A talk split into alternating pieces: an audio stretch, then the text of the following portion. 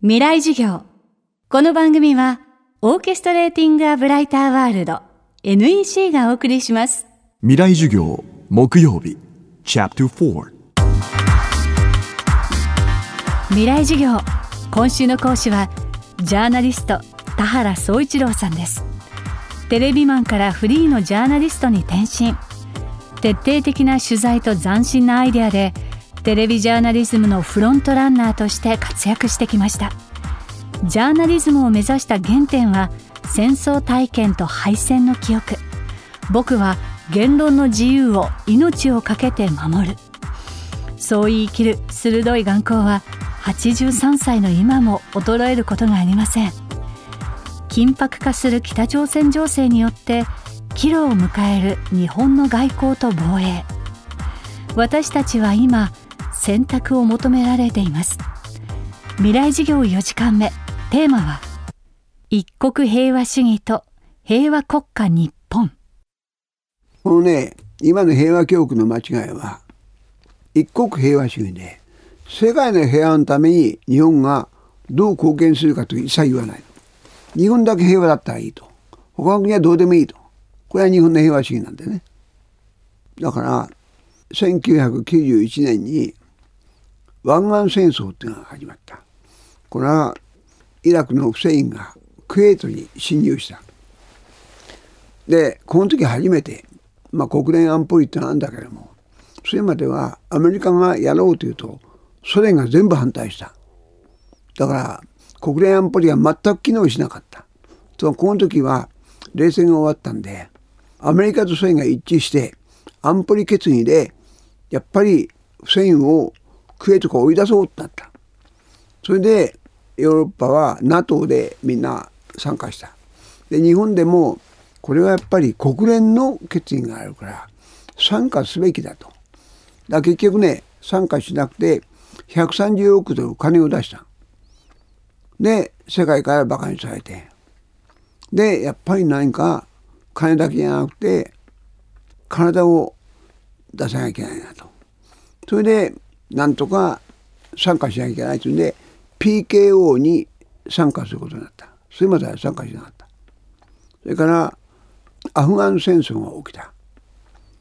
その時に日本は初めてアフガンで戦ってる NATO やアメリカの軍隊のために海上自衛隊の自衛官が出動して給油カットをやる。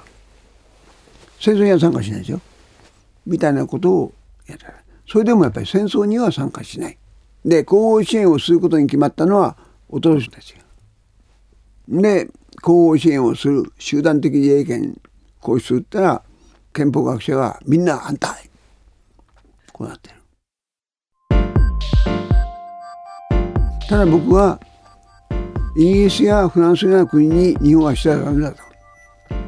やっぱり平和国家であるべきだと思って。じゃあイギリスやフランスのような国と平和国家ってどこ違うんだと。どこで線引きするんだと。これはねドイツはちゃんと線引きしてる。今から10年ぐらい前に僕はドイツの軍隊を取材したことがある。とドイツは NATO としての集団的自衛権しかしない。だから個別的自衛権は一切しない。だドイツの意思で軍隊は一切動けない。日本は個別的自衛権は平気だって。こんなインチキはないんだよね。ヒトラーは個別的自衛権でヨーロッパ中を侵略したわけだから。ドイツは個別的自衛権を一切認めない。NATO としての集団的自衛権だけしか認めない。これは一種ね。筋が通ってる。だから僕らはもうすぐ死ぬからね。だけど若い世代はこれから生きるんだから。少子化の問題。それから経済。で世界の流れに今逆行しているわけだけど。どうするの？かいっぱいありますよこういう問題。それから今人工知能がどんどん世界で発展してね日本は遅れてるわけこれ。今日本の企業を取材するとどの企業も経営者必死ですよ。日本のメガバンクの従業員。8割はいらなくなる。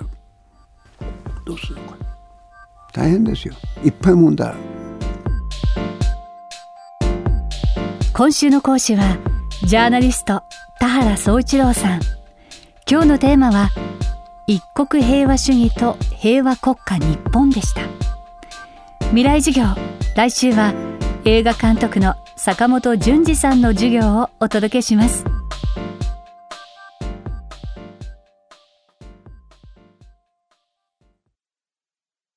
未来授業この番組はオーケストレーティング・ア・ブライター・ワールド NEC がお送りしました。